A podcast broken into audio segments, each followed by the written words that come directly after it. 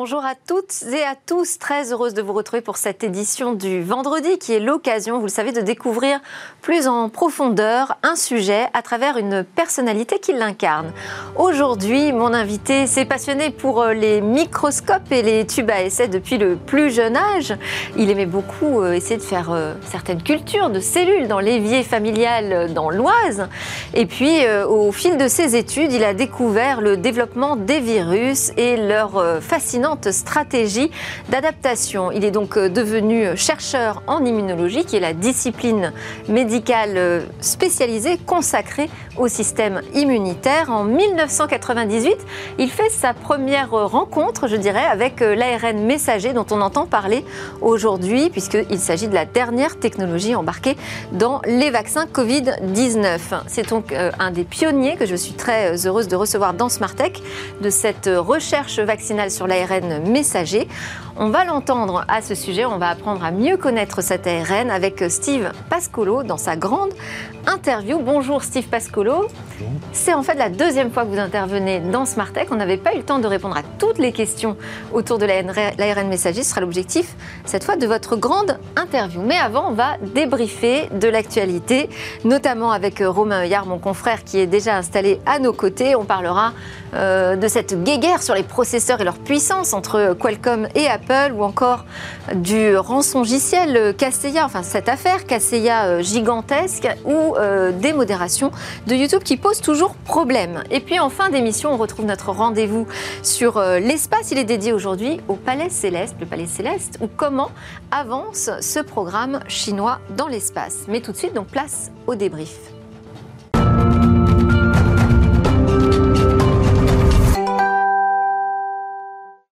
Alors pour le débrief, j'ai trois commentateurs aujourd'hui. Romain Heuillard, euh, je l'ai présenté euh, rapidement dans le sommaire, journaliste, consultant indépendant en nouvelles technologies et devenu fidèle hein, de Spartec. Euh, et par Skype, Aurore Malherbe, qui est directrice technique et des systèmes d'information, cofondatrice de PADOC, un spécialiste du cloud et une spécialiste de la cybersécurité aussi. Et par Skype, nous rejoindrons également au Luxembourg Charles-Louis Machuron pour prendre des nouvelles de ce qui se passe au Grand-Duché du côté des startups. Bonjour à tous les trois. On va commencer ensemble. Euh, Romain, je voulais euh, qu'on puisse réagir sur euh, cette interview qui a été donnée à Reuters du patron de Qualcomm qui a dit qu'il voulait produire un processeur plus puissant et aussi économe en énergie que celui d'Apple, la puce M1. Qu'est-ce que vous en pensez, vous? Bah, c'est une réaction légitime de Qualcomm qui était nécessaire. c'est une réaction en fait à deux choses.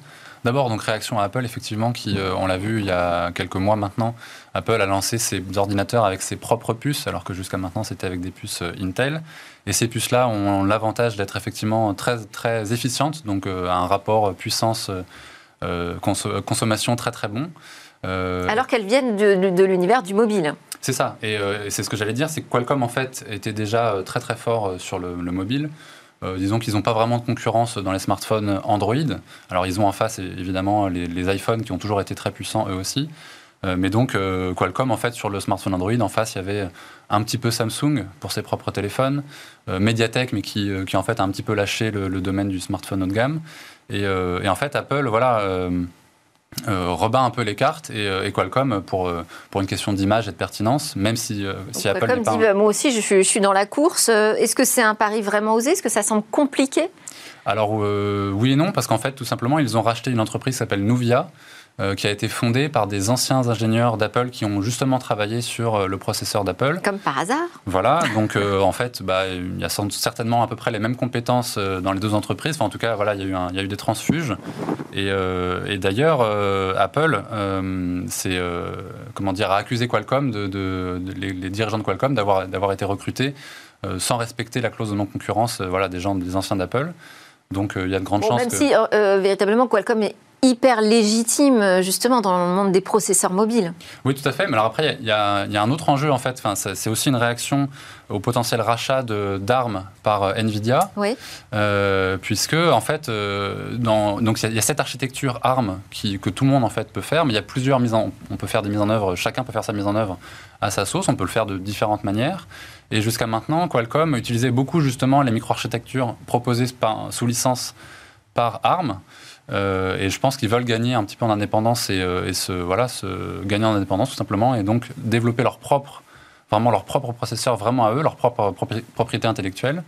Et c'est la raison pour laquelle euh, j'imagine qu'ils vont voilà, qu'ils ont recruté ces gens-là. Et on ne sait pas à quoi ressemblera ce processeur ou comment il s'appellera pour l'instant. Non, c'est beaucoup trop tôt. on parle de, voilà d'un lancement euh, sans doute fin 2022. Euh, on sent bien que ça paraît proche, mais on sent, on sent bien qu'ils veulent aller très très vite. entre l'annonce du rachat et les, voilà, les annonces de développement. Au départ, Novia, c'était des puces pour data center, pour des serveurs ils font un pivot, voilà. Donc on sent qu'ils veulent aller très très vite et qu'on pense qu'on, enfin, a priori, on est vraiment au tout début de leur, leur démarche. Et on pourrait retrouver ça dans, dans quel type de PC bah, ce sera certainement des ordinateurs portables dans un premier temps. Euh, en fait, voilà, Qualcomm veut devenir le fournisseur de, de l'équivalent de, fabricants. Oui, et puis de l'équivalent de ce que fait Apple aujourd'hui sur Mac. Côté on l'aura peut-être pas dans un Mac quand même, pas exagéré. Non, il y, a peu de chance. ok. Autre, euh, autre actu majeure euh, à la une du débrief euh, cette semaine, c'est l'attaque du ransomware Kaseya, l'affaire Kaseya hein, qui inquiète les experts. Je voulais faire réagir Aurore Malher, qui est une spécialiste du sujet sur cette affaire. Est-ce que vous pouvez déjà nous rappeler ce qui s'est passé ce 4 juillet? Oui, ce qui s'est passé le 4 juillet, bonjour, je vais, je vais prendre une analogie en fait pour vous rappeler ce qui s'est passé. On va imaginer qu'à la place de votre ordinateur, vous avez une maison. Euh, en fait, il y a quelqu'un qui s'est introduit chez vous en passant par exemple avec le jardinier, qui a trouvé votre armoire à documents, qui a mis un cadenas dessus et puis maintenant qui vous dit bah si vous voulez la clé, euh, il me faut de l'argent. Et en fait, c'est exactement ce qui s'est passé le 4 juillet.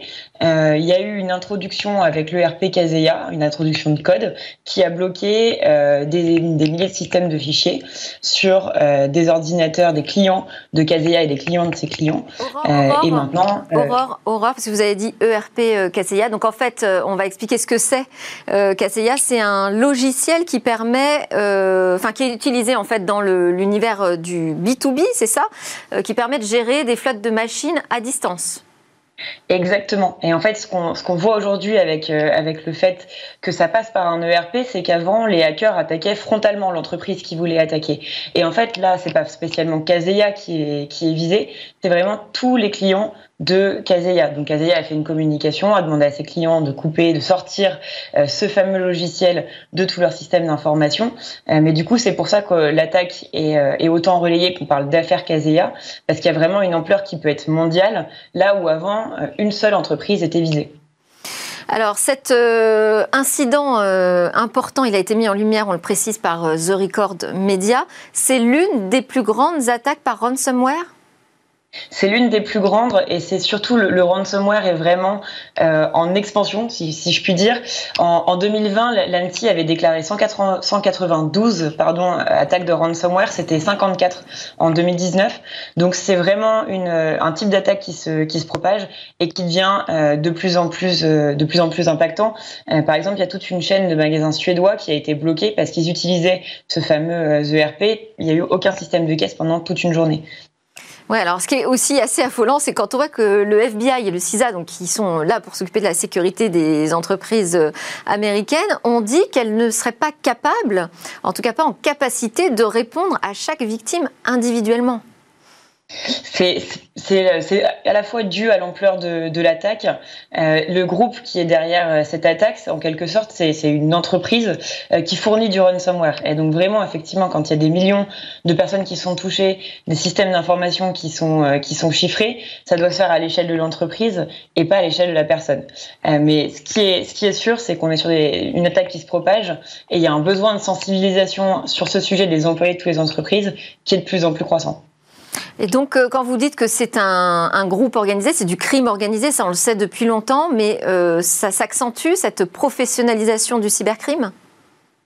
Exactement, le, groupe Reveal est à l'origine de qui, est supposé être à l'origine. Il faut toujours, voilà, c'est des suppositions dans, ce domaine-là, mais qui est supposé être à l'origine de cette attaque avait euh, déjà attaqué une chaîne de magasins l'année dernière, a obtenu une rançon de 50 millions. donc on est sur de la professionnalisation du crime. Bon, merci Aurore. On va continuer les sujets ensemble. Je voulais d'abord reparler euh, avec euh, Romain Huyard d'un autre sujet d'actu, c'est euh, la Fondation Mozilla qui a révélé les résultats d'une enquête participative sur YouTube et qui confirme, je dis confirme parce qu'on s'en doutait un petit peu, hein, mais que des vidéos mensongères, violentes, appelant à la haine, eh bien, sont recommandées par le réseau social. C'est ça, ils ont lancé une extension qui s'appelle Regrets Reporter, où du coup des, internautes volontaires installent cette, cette, extension et quand, donc, du coup quand ils utilisent YouTube, euh, qu'ils vont de vidéo en vidéo, euh, parfois de leur propre gré ou justement par le système de recommandation. Dès qu'ils tombent sur une vidéo qu'ils estiment nuisible, et euh, la Fondation Mozilla a volontairement laissé la libre interprétation de, ce terme aux participants euh, bah, pouvaient cliquer sur un bouton et donc euh, indiquer euh, que cette vidéo leur avait été recommandée, ou enfin comment ils étaient tombés dessus et pourquoi, pourquoi ils ne l'aimaient pas. Oui, c'est une extension qu'on met sur son navigateur et qui permet de déclarer très rapidement si on regrette d'avoir partagé ou regardé une vidéo. C'est ça, et qui permet du coup à Mozilla de, de, déterminer quelle vidéo avait été vue avant et donc à Mozilla de comprendre un petit peu comment Parce fonctionne. Parce qu'il y a des chercheurs derrière qui analysent en fait ces déclarations. Et donc il y a, Mozilla a découvert que 0,2% des vidéos recommandées étaient euh, déclarés nuisibles par les, participants.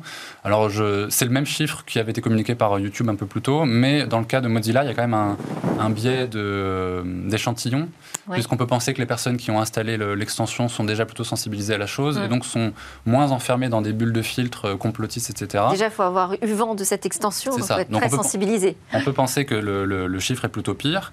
Euh, ça pose plein de. Enfin, le, le, vrai souci en fait, c'est que euh, on, sait euh, que les vidéos nuisibles, complotistes, etc. augmentent l'engagement. Les gens, voilà, sont happés par ce genre de vidéos. donc, ça augmente les revenus de YouTube. Le souci, souci qu'on a en fait avec ça, c'est que on n'a aucune transparence en fait sur la manière dont l'algorithme de YouTube fonctionne. Mais on sait que c'est dans son intérêt qu'il soit comme ça. Donc, c'est une espèce du jeu du, du, chat et de la souris entre YouTube et la société. Euh, ça pose euh, cette question de la transparence sur les outils de modération. Et là, on sait qu'en ce moment, d'ailleurs, la justice a demandé à Twitter de euh, révéler justement son, ses méthodes de modération. Exactement. La justice française, effectivement, voilà, qui, a, qui exige de la part de Twitter de, voilà, de révéler les moyens qu'elle met à disposition de la modération, le nombre de personnes qu'il peut y avoir, etc. On peut espérer du coup que ça va s'étendre à d'autres. À d'autres il y a Facebook aussi, dont, dont, le flux, il y a beaucoup de soucis sur Facebook aussi. En fait, toutes, les, tous les, toutes ces plateformes sur lesquelles voilà, on voit du contenu à partir d'algorithmes. C'est vrai que c'est très important de savoir comment ils fonctionnent. Et on peut, il faut en fait, il faut ouvrir, il faut qu'on ait plus de transparence là-dessus pour qu'évidemment les plateformes ça part d'une assignation hein, par euh, des associations SOS Racisme, l'UEJF, la LICRA, j'accuse le MRAP et SOS euh, Homophobie, on le précise. Euh, donc, ils demandent d'avoir accès aux moyens qui sont mis en œuvre, aux documents qui expliquent comment on fait concrètement chez Twitter pour lutter mm. contre la haine en ligne. Est-ce que, est -ce que ça suffira, ça? Je ne sais pas si ça suffira. En tout cas, ce qui est, ce qui c'est, très délicat. C'est un équilibre difficile à trouver. On l'a vu avec euh, la loi sécurité globale, qui a d'ailleurs été censurée par le, par le Conseil d'État, euh, parce que on, le risque, à l'inverse, c'est que euh, toutes ces plateformes-là appliquent la censure trop facilement et trop rapidement, mm. et au détriment de, de, sujets qui ne seraient pas vraiment complotistes, etc. Et je ne sais pas tellement s'il faut que ce soit les plateformes voilà, qui fassent ingérence, entre guillemets, et qui décident ce qui, ce qui est légal ou pas on le voit chez Apple, qui est un petit peu trop, enfin qui va un petit, souvent un petit peu trop loin dans, dans, ses règles. Et euh, voilà, ça peut vite devenir compliqué, quoi. Oui, alors d'autant qu'il faut même faire la différence entre euh, l'outil de modération et euh, l'outil de recommandation. C'est vrai. C'est vrai, mais disons que ça va quand même relativement Parce que là, il y a une part importante, je dirais, de la responsabilité de chacun aussi. Oui, j'allais y venir aussi. Il y a Coluche qui disait il suffirait que les gens n'achètent pas pour que ça ne se vende pas. Euh, et je pense que là, on vient un peu à ça. C'est-à-dire que enfin, si l'algorithme continue de recommander des vidéos complotistes, c'est parce qu'il sait très bien que les, les, 10 personnes euh, avant à qui il l'a recommandé bah, l'ont regardé en entier ou quasiment en entier. Regarder, c'est pas forcément non plus adhérer. Bon. C'est sûr. Euh, on va terminer avec Aurore Malherbe sur euh, notre autre sujet euh, cybersécurité, c'est les conséquences de l'exploitation de portes dérobées intégrées dans les mises à jour de Dell. Ça a été dévoilé par une entreprise de cybersécurité, Eclipsium, dans un rapport. Est-ce que vous y avez appris des choses, ou Aurore Malherbe? J'y ai appris des choses. J'y ai appris que euh, ce type de, faille, c'est une type qu'on va appeler du buffer overflow. Ça existe depuis 1996. Euh, Et euh, malheureusement, ce genre de faille on ne peut pas s'en prémunir. Vous parliez tout à l'heure euh, précédemment de, la puce M1, des avancées, etc. On est dans des domaines où les avancées technologiques sont très grandes. Euh, malheureusement, les avancées technologiques des hackers sont euh, bah, également vont également à la même vitesse. Il y a vraiment une, course, on va dire, contre la montre. Ceci étant dit, ce, rapport a fait beaucoup de bruit. Moi, je me permets d'apporter une, nuance parce qu'on entend Dell, on entend des millions et des millions de devices. on commence tous à, paniquer, surtout que ça touche, au BIOS. Donc vraiment au cœur du système, hein, le, système qui va, qui va être au démarrage de, votre, de votre ordinateur, qui va avoir accès à tout. Ceci étant dit, il y a des conditions très précises dans lesquelles on peut utiliser cette faille. les conditions, ça va être d'avoir accès à votre réseau, d'avoir accès à votre, à votre machine physique. Aujourd'hui, on ne sait pas à quel point cette faille a été exploitée, mais elle est difficilement, elle est difficilement exploitable. Oui, alors c'est quatre failles quand même hein, qui permettraient, permettraient, vous avez raison, mettre au conditionnel de contrôler 30 millions euh, d'appareils quand même. Hein. Euh, je voulais aussi qu'on donne la parole à Charles-Louis Machuron, fondateur de Silicon Luxembourg, qui est euh, donc en direct du Grand-Duché. Bonjour Charles-Louis, pour nous faire un, point sur la fin de ce semestre. Alors qu'est-ce qui s'est passé en matière de start-up? Euh, plusieurs, plusieurs euh, annonces, euh, notamment cette semaine avec le, le, grand lancement de Startup Luxembourg, donc le site startupluxembourg.com, qui est le nouveau portail en fait de mise en avant des, des, des, startups au Luxembourg, qui est donc soutenu par le ministère de l'économie et, et, géré par Lux Innovation, qui est l'agence de promotion de l'innovation du Luxembourg. Donc ils ont lancé ce, ce grand portail qui permet d'avoir une, une vue d'ensemble de l'écosystème startup et euh, qui permettra notamment euh, d'en faire la promotion euh, à l'étranger, voilà, pour, pour toutes les startups qui, qui souhaiteraient se développer en Europe à partir du, du Luxembourg. Et voilà, on retrouve, donc comme on le voit dans la vidéo, là, toutes les, tous les acteurs, ils sont référencés. On a également une visualisation du nombre de, de, de startups. Donc vraiment, toutes celles et ceux qui veulent des informations sur, sur l'écosystème euh, voilà, peuvent retrouver euh, ces informations donc sur startupluxembourg.com. Donc la grande annonce a été faite euh, lundi soir. Donc voilà, c'est tout. Ça peut, ça peut intéresser les, les, investisseurs français notamment. Euh, il y a une autre initiative d'ailleurs en parlant d'investissement qui est intéressante, c'est Project Rise. Oui, tout à fait. Euh, une nouvelle fois, une annonce encore euh, faite cette semaine. Euh, trois entrepreneurs euh, luxembourgeois, euh, bien connus de l'écosystème tech au Luxembourg, puisqu'ils ont monté quand même des, des startups assez, assez réputées ici. On, parle de Talkwalker, on parle de Doctena. Et aujourd'hui, ils, se sont, ils se sont associés en fait pour investir dans des, dans des startups. Donc euh, voilà, leur argent. Et également, en plus d'investir, en fait, ils proposent de, de mentorer euh, les startups qu'ils vont accompagner et vraiment de les, de, de les pousser vraiment à, à, grandir, à, à, recruter, à se développer au Luxembourg, à se développer à l'étranger. Et donc, euh, ils sont vraiment dans une phase de, de, leur carrière où ils ont envie de, de rendre à la communauté, de rendre aux entrepreneurs ce que eux ont appris sur les 10, 15, 20 dernières années. Euh, et donc, c'est un, ce n'est pas un fonds d'investissement, ce n'est pas un fonds de private equity, euh, ce ne sont pas juste des business angels, ils ont vraiment combiné euh, voilà, leur expérience d'entrepreneur pour investir et mentorer donc des, des entrepreneurs. Donc ça, c'est une, nouvelle qui a, beaucoup fait parler déjà, déjà cette semaine. Bon, on n'a pas le temps d'aller plus loin, Charles-Louis, ensemble. Je voulais juste qu'on ait une petite phrase, Romain, sur deux autres annonces qui sont apparues cette semaine chez Free une nouvelle annonce qui s'appelle Flex, c'est voilà, ça? Free Flex, euh, ils réinventent un petit peu à leur sauce euh, la subvention de téléphone. Chez les autres opérateurs, on payait très cher un forfait. C'est une subvention, mais sans engagement. C'est voilà, c'est sans engagement et avec toute transparence, puisqu'on on paye, on, on a le, le, prix de son forfait est bien affiché, le prix du téléphone est bien affiché. Euh, voilà, ils ont séparé les deux, mais voilà. Ils... Bon, nouveau concept dans la téléphonie mobile encore. Voilà. Euh, et c'est la Nintendo Switch aussi. C'est ça, on attendait une, une, Switch Pro capable d'afficher de, des, des, plus belles images en 4K sur une télévision. Finalement, ce n'est pas ça. C'est euh, juste une Switch avec la même puissance. Ils ont doublé le stockage pour mettre ces jeux dans la, dans la console.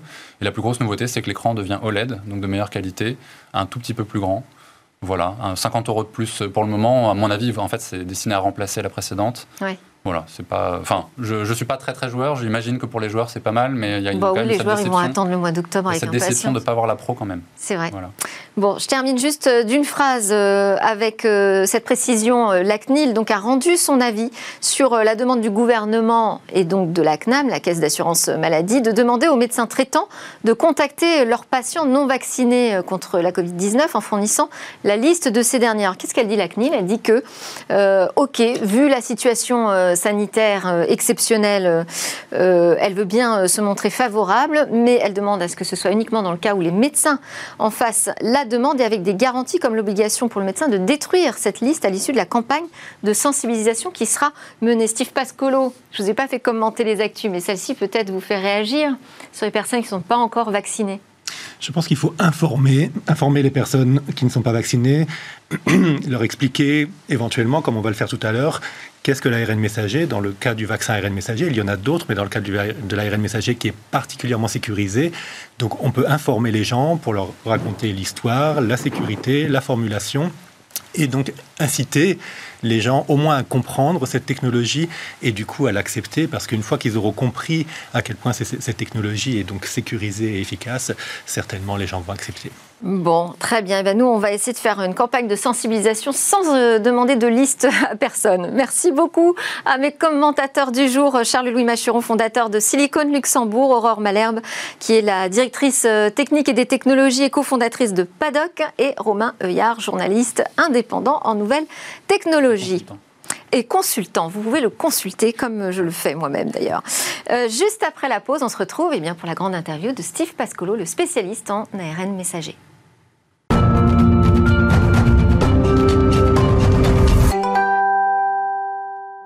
Nous sommes de retour sur le plateau de Smartech. C'est l'heure de la grande interview de Steve Pascolo, qui est un des pionniers de la vaccination par ARN messager. Steve Pascolo, on va commencer par rappeler ce que c'est cet ARN messager, peut-être. D'accord, donc l'ARN messager, c'est une molécule naturelle. Toutes nos cellules, chacune de nos cellules a des milliers d'ARN messagers. C'est une molécule qui est une copie de l'ADN, qui est utilisée par les cellules pour faire des protéines et qui est ensuite très vite dégradée. On voit là sur le graphique une comparaison entre une cellule en bleu avec son noyau en jaune et ce qui se passerait dans une cuisine. Donc vous voyez en jaune dans le noyau, il y a l'ADN. L'ADN, c'est comme un livre de cuisine. C'est stable, c'est permanent. Il y a toutes les recettes dont les cellules ont besoin pour vivre, dont notre corps a besoin. Toutes ces recettes sont dans le livre de cuisine et, et, dans le noyau sous forme d'ADN. L'ADN, c'est une molécule très très longue qui est constituée de quatre éléments qui s'appellent ACGT et qui sont répétés des millions de fois, qui donnent un code. C'est le code de la vie. C'est une très longue phrase. On a 23 chromosomes. Chacun de ces chromosomes contient une molécule d'ADN très longue qui a ces lettres ACGT qui donnent un code. Et donc ça, c'est très stable, comme un livre de cuisine. Ça donne toutes les recettes. C'est dans le noyau, là où c'est jaune. Maintenant, quand vous êtes dans une cuisine, éventuellement, vous allez donner au cuisinier pas le livre de recettes entier, mais une photocopie de la recette dont vous voulez. Cette photocopie, c'est l'ARN messager. Donc on voit ici dans le noyau, en rouge, une partie, un gène, est photocopié en ARN messager. Et cette photocopie, ce, morceau rouge que vous voyez, va dans le reste de la cellule et sort du noyau par ses pores nucléaires qui sont très sélectifs. Et une fois qu'il est dans la partie bleue de la cellule, à ce moment-là, il est lu, comme la photocopie est lue par un cuisinier, il est lu par ces petits euh, choses noires qui ressemblent à des bonhommes de neige, qui sont des ribosomes, et qui, eux, vont lire l'ARN messager et faire une protéine. Ce qui est important, c'est que l'ARN messager et la protéine synthétisée sont transitoires, elles vont être dégradées, alors que l'ADN, comme le livre de cuisine, reste sur l'étagère. Donc le reste... On ne touche pas à l'ADN. On ne touche pas à l'ADN. Par contre, l'ARN et la protéine, eux, c'est dynamique, c'est en permanence produit et en permanence détruit. Il ne reste plus de traces. Donc voilà, donc ce qui se passe dans une cellule, c'est un peu ce qui se passe dans une cuisine. Vous avez un gros livre, vous choisissez une recette, vous en faites une photocopie, puis un cuisinier va vous faire cette recette. À la fin, vous avez un gâteau. Le gâteau, c'est la protéine. Une protéine, c'est par exemple un anticorps, l'insuline, euh, des protéines de structure. Donc tout ça sont des protéines. Alors, on a coutume de dire, puisque nous, on a découvert l'ARN messager à travers l'actualité euh, pandémique, donc on a coutume de dire que c'est une nouvelle technologie euh, pour produire des vaccins. Pourtant, puisque vous êtes déjà venu dans ce marché, vous m'aviez dit, ah non, c'est une histoire très ancienne, en fait, et très française. C'est une histoire très française. L'ARN messager a été découvert en France en 1961, par, surtout par François Jacob et Jacques Monod, qui ont eu le prix Nobel en 1965 à l'Institut Pasteur. On le voit ici sur l'illustration précédente. Donc euh, ici, donc à l'Institut Pasteur, donc il y a eu trois prix Nobel, mais c'est surtout François Jacob et Jacques Monod qui ont découvert cette molécule naturelle qui à nouveau est dans toute, chacune de nos cellules, dans chaque cellule même de végétaux. Donc quand on mange, on mange aussi de l'ARN, dans les insectes, les bactéries tout fonctionne avec de l'ARN messager qui est copié à partir d'ADN. Et donc, euh, ce sont ces chercheurs à l'Institut Pasteur qui ont découvert cette molécule très transitoire. À l'époque, les gens connaissaient l'ADN qui est très stable, mais ils ont fait l'hypothèse de cette molécule transitoire qui servait de copie intermédiaire. Alors, qu'est-ce qui s'est passé depuis 61 Bien, ensuite, après 61, donc pour les vaccins, toujours en France, en 1993, la première publication d'un vaccin à base d'ARN messager synthétique. L'équipe du professeur Meulien, donc en France, en 1993, première publication vaccin ARN messager. L'équipe du professeur Meulien a synthétisé de l'ARN messager de manière euh, synthétique dans le laboratoire, l'a formulé dans une petite bulle de gras, un liposome, et ils ont fait un vaccin vraiment très très similaire à celui qu'on a maintenant 30 ans plus tard, donc de l'ARN messager synthétique qui code pour une protéine. Dans ce cas-là, vous le voyez sur l'image, c'était un ARN messager qui codait pour une protéine de la grippe. Ils ont injecté donc cet ARN messager synthétique dans une bulle de liposome à des souris, et vous voyez cette super souris a été protégée contre la grippe. Donc ça, c'est 1993. Donc vous voyez, c'est assez rare dans le même pays, il y a eu à la fois la découverte de cette molécule naturelle et son utilisation euh, pour des approches thérapeutiques, en l'occurrence donc vaccinales. Tout ça a été fait en France, découverte en 1961 première utilisation d'ARN messager synthétique en vaccin, 1993, professeur Mais alors donc derrière quoi? On n'a pas été convaincu par cette technologie? Non, effectivement, donc euh, les, membres de l'équipe de professeur Melien n'ont pas poursuivi sur cette découverte, cette invention qu'ils ont publiée en 1993 en première mondiale. Et effectivement, maintenant on voit donc la deuxième étape importante, euh, ou disons la troisième étape euh, dans le développement des vaccins ARN messagers. C'était notre équipe à CureVac. Ici, vous voyez la photo, je suis au milieu. On a créé CureVac, en 2000. Biopharma allemand à Tübingen, euh, en, Allemagne. Euh, vous voyez à gauche le professeur Ramenze qui a eu à nouveau l'idée en 1996 d'utiliser l'ARN messager synthétique pour faire des vaccins. Il a donné ce projet à Igmar qui est le deuxième euh, en partant de la gauche sur la photo, pour sa thèse. Et, comme ça a fonctionné, moi j'ai continué à partir de 1998 à optimaliser ce, format vaccinal qui ne fonctionnait pas très bien. C'est aussi pour ça que l'équipe du professeur Meulien en 1993 n'a pas continué. C'était un vaccin qui ne fonctionnait pas très bien. Et nous, on a continué sur, euh, euh, sur ces idées parce que l'avantage de l'ARN messager, c'était justement cette sécurité.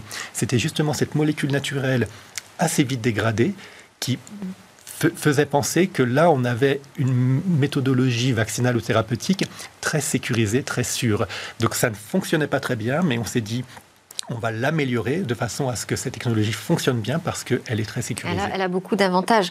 Euh, donc, on l'a vu, vous êtes, euh, faites partie de, des trois cofondateurs donc, euh, de CureVac, qui est connu à l'époque donc, pour sa technologie ARN messager, mais utilisée plutôt sur la cancérologie, les maladies rares. Euh, à l'époque euh, de, des premières expérimentations, vous, allez même jusqu'à vous injecter un vaccin dans la jambe. On voit, on voit une image. Oui, donc il faut dire que CureVac, à partir de 2000, était tout seul au monde donc à utiliser l'ARN messager, à y croire, à vouloir le développer. À l'époque, les gens utilisaient justement l'ADN plus stable. Personne l'ARN messager. Nous, on y a cru justement pour la sécurité. Et donc, on a fait la première production pharmaceutique au monde d'ARN messager et les premiers essais cliniques, les premières injections chez l'homme, euh, dont effectivement, là, vous le voyez sur l'image dans ma jambe, j'ai fait produire euh, par mes équipes à CureVac de l'ARN messager qui code pour une protéine qui s'appelle luciférase. Cette protéine, c'est celle que les lucioles utilisent pour faire de la lumière. Cette protéine fait de la lumière. Donc, on a produit l'ARN messager qui code pour la luciférase. Et je me suis fait injecter donc euh, à plusieurs reprises dans les jambes, donc dans la peau, euh, l'ARN messager qui code pour la luciférase. Ensuite, vous voyez sur l'image au niveau où il y a ma peau, euh, la jambe est, un mètre. Donc ça, c'est votre tibia que l'on voit, mais on voit quand même deux, deux, deux trous. Hein oui, pas très rassurant ça. Non, ça a été, c'était des biopsies qui ont été faites sous anesthésie locale. C'est pas une réaction au vaccin. Non, vous voyez que la peau au niveau de donc Là, on a injecté en intradermal l'ARN messager codant pour la luciférase. J'ai fait une ligne rouge autour de la bulle créée euh, par l'injection intradermale. Et le lendemain, sous anesthésie locale, on a fait des biopsies de la peau pour pouvoir analyser la peau in vitro et aussi montrer que, ces morceaux de peau exprimaient de la lumière, comme les mouches, donc qui, semblent être un peu amoureuses de, de ma peau à ce moment-là.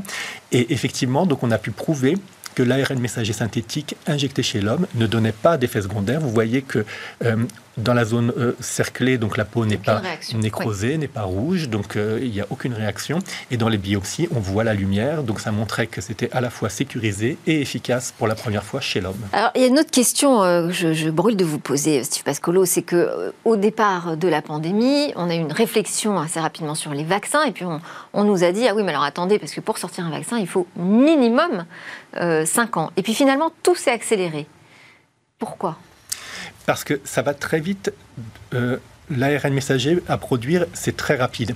Si vous êtes expert Mais pourquoi au départ, on pensait que c'était pas possible de réagir aussi vite et de produire une vaccination? Parce que les gens qui font des vaccins en général connaissent les méthodes traditionnelles de faire des vaccins qui sont souvent basées sur des virus. Donc si vous voulez produire un nouveau virus, il faut tout optimiser, la, manière dont vous allez produire ce virus, la manière dont vous allez le purifier, la manière dont vous allez le préserver, ça prend du temps. L'avantage avec l'ARN messager, c'est la cuisine. Donc, vous avez euh, votre photocopieuse pour faire des photocopies.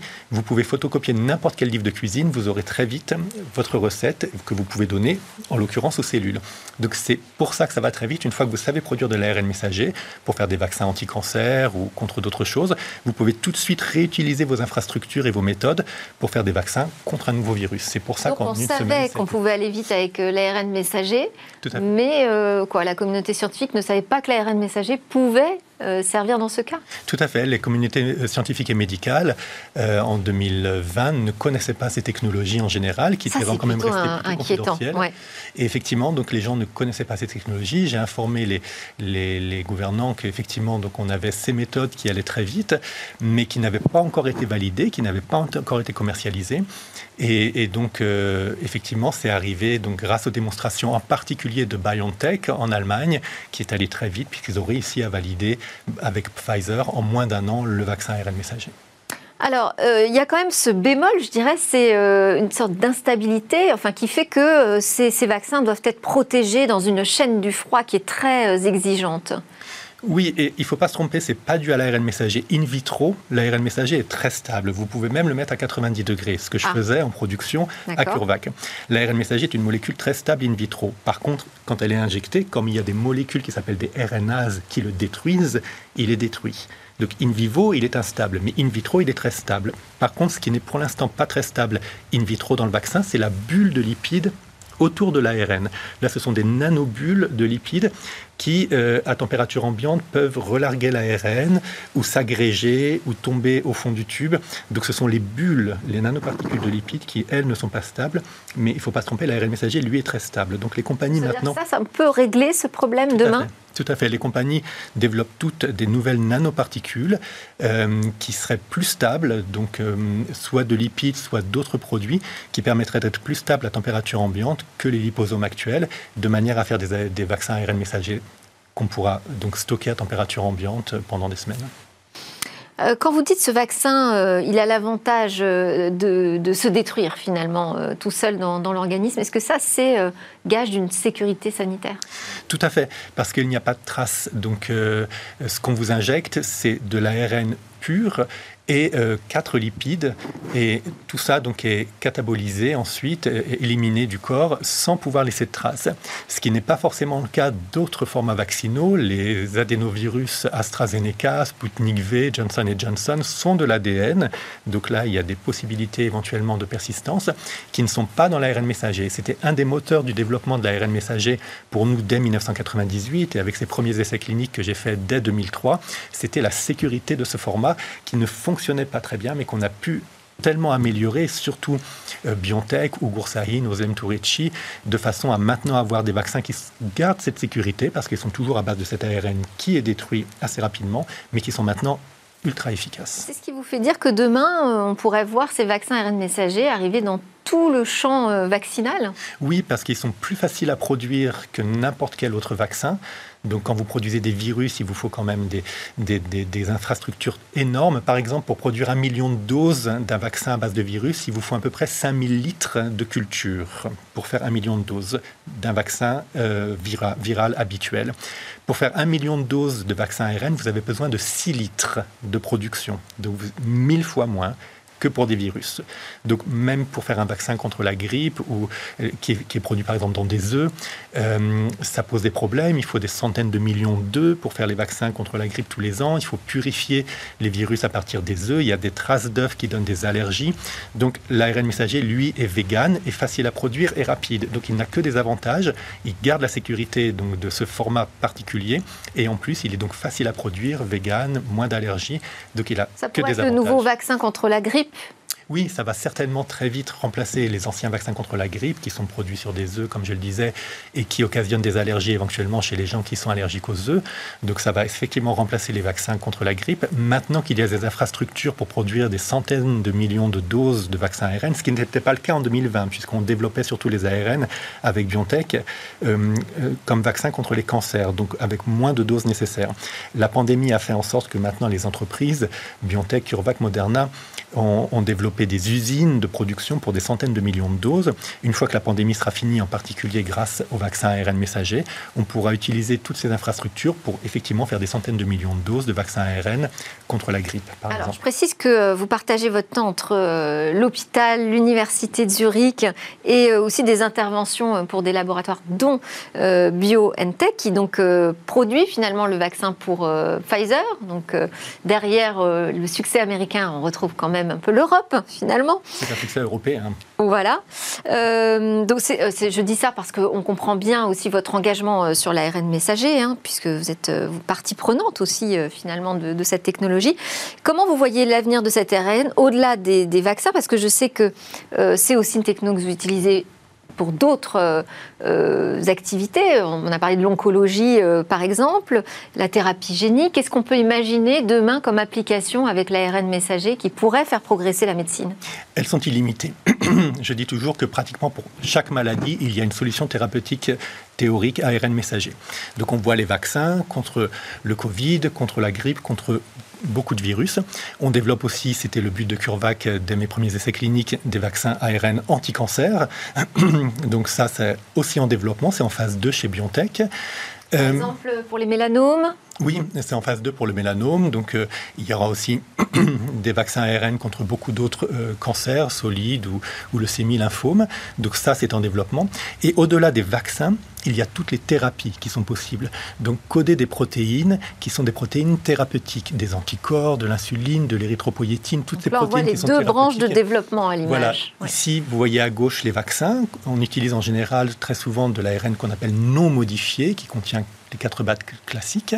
Et à droite, vous voyez donc euh, l'ARN modifié qui peut aussi être utilisé pour les vaccins, qui est d'ailleurs dans les vaccins euh, de BioNTech, euh, Pfizer et de Moderna, mais qui n'est pas dans le vaccin CureVac, la modification. Par contre, l'ARN modifié donc, est nécessaire pour tout ce qui est les thérapies, donc expression de protéines thérapeutiques, comme je disais, les rétropoïétines, les anticorps, mais aussi donc régénération des tissus. Vous pouvez utiliser de l'ARN qui va permettre de coder pour des protéines qui vont régénérer les tissus, par exemple la peau. Euh, vous pouvez aussi reprogrammer vos cellules. Donc, vous pouvez reprogrammer euh, des cellules, par exemple des cellules immunitaires, pour en faire des cellules anti-cancer de manière transitoire grâce à l'ARN messager. Et enfin, donc même modifier les génomes en utilisant euh, des ARN messagers qui codent pour ce qu'on appelle des méganucléases ou CRISPR-Cas qui peuvent modifier l'ADN. Eh ben, très bien, ça va nous faire une troisième occasion de vous inviter, Steve Pascolo, pour parler, parler de cet avenir en matière de thérapie. Steve Pascolo, je rappelle que vous êtes chef de laboratoire à l'hôpital universitaire de Zurich et donc spécialiste de l'ARN messager. Merci encore pour toutes ces explications. Merci de me donner l'opportunité Vous restez avec nous parce que juste après, on a rendez-vous avec l'espace. Parfait.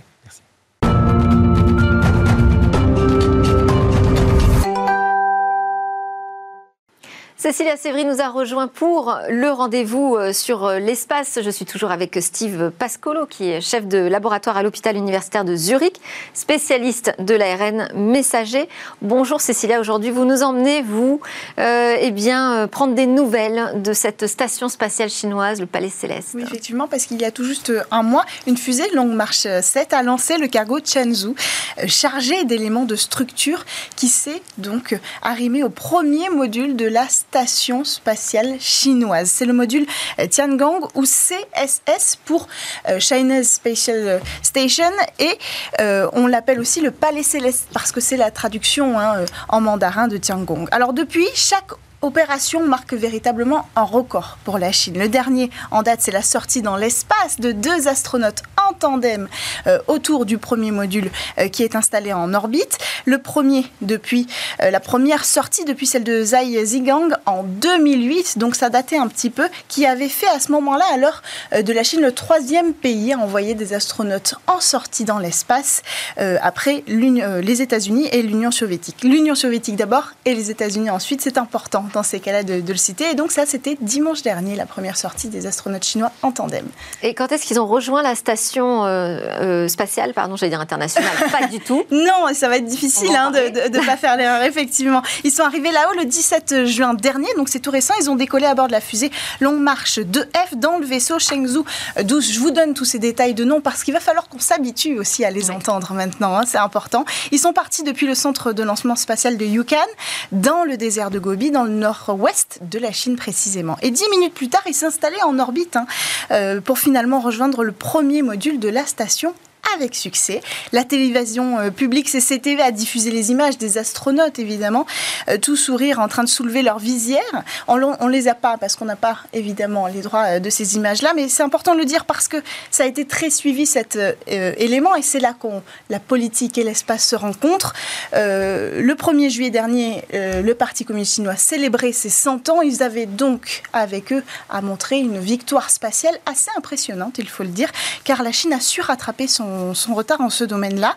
Et donc, ces, astronautes, pour revenir à eux, ils vont passer trois mois dans l'espace. Là encore, c'est un record, la plus longue mission habitée euh, dans l'espace pour la Chine. Ils sont installés dans ce premier module qui est un lieu euh, de vie et le centre de contrôle. Et euh, ils vont avoir pas mal de boulot, de la maintenance, l'installation du matériel. Ils vont commencer l'assemblage de la station et préparer les séjours des futurs équipages qui vont arriver. Évidemment, ça inclut des sorties dans l'espace. Une deuxième est prévue. Quel est le but de cette sortie? Alors, euh, principalement, c'était de mettre en marche le robot, euh, le, bras robotique, pardon, le bras robotique qui se déplace comme ça. Ce bras, il va servir à la fois à assister euh, les astronautes dans leur mission de maintenance, mais aussi à mettre en place tout simplement hein, la station, à ajouter les modules qui vont venir se coller à ça. Alors, justement, dans cette mission-là, le premier astronaute chinois qui est sorti, c'est accroché tout de suite au pied du bras robotique et a été déplacé pendant que l'autre sortait de l'autre côté par le sas de façon à peu près classique euh, pour effectuer les premières missions et mettre en marche ce bras robotique. Et cette mission a été un succès peut peut-être rappeler pourquoi la Chine n'a jamais été partenaire de la Station spatiale internationale, précisément Oui, on peut. En 98, au moment de lancer le programme de la Station spatiale internationale, la Chine a tout simplement été exclue du projet. Alors, principalement à cause des liens trop étroits entre l'armée et l'espace. Hein. Euh, en Chine, c'est ça la problématique. On a beaucoup de mal euh, à, créer une transparence hein, entre les comptes ou les décisions entre l'armée et l'espace. Pour être honnête, les États-Unis en particulier ont posé leur veto à l'arrivée de la Chine sur ce projet. Et puis finalement, au moment de lancer la mise en service de la station, un an avant, 2011, on a rappelé la Chine en leur disant finalement vous pouvez venir euh, participer. Alors là évidemment la Chine a dit non, c'est trop tard, j'ai lancé mon programme spatial et effectivement cette même année elle avait lancé la construction de son premier prototype pour poser les bases ensuite de son projet de station spatiale chinoise. Quand sera fini son palais céleste à la Chine? D'ici 2023, les trois, trois, astronautes pourront y vivre simultanément et les calculs sont assez bons. Hein. Elle va durer 15 ans euh, de vie cette, euh, cette station, 10 ans minimum et c'est bon pour la Chine parce que l'IS l'ISS va fermer ses portes, elle, euh, entre 2025 et 2028, ce qui veut dire qu'à un moment donné, autour de la Terre directement, on n'aura plus que la station spatiale chinoise euh, pour servir de pont entre euh, le reste de l'espace. Et ça, c'est très important. L'Inde aussi prépare un projet, c'est important de le préciser. Donc c'est peut-être l'ère que l'ère du monopole américano-russe est définitivement terminée. À voir. Merci beaucoup, Cécilia Sévry. Merci à Steve Pascolo, chef de laboratoire à l'hôpital universitaire de Zurich, spécialiste de l'ARN messager, d'être revenu dans Smartech et nous avoir livré toutes ses explications et toute sa science. Merci à tous de nous avoir suivis cette semaine dans Smartech. À suivre, c'est le Lab où pitch les entreprises du numérique. Je vous souhaite un excellent week-end et je vous retrouve lundi.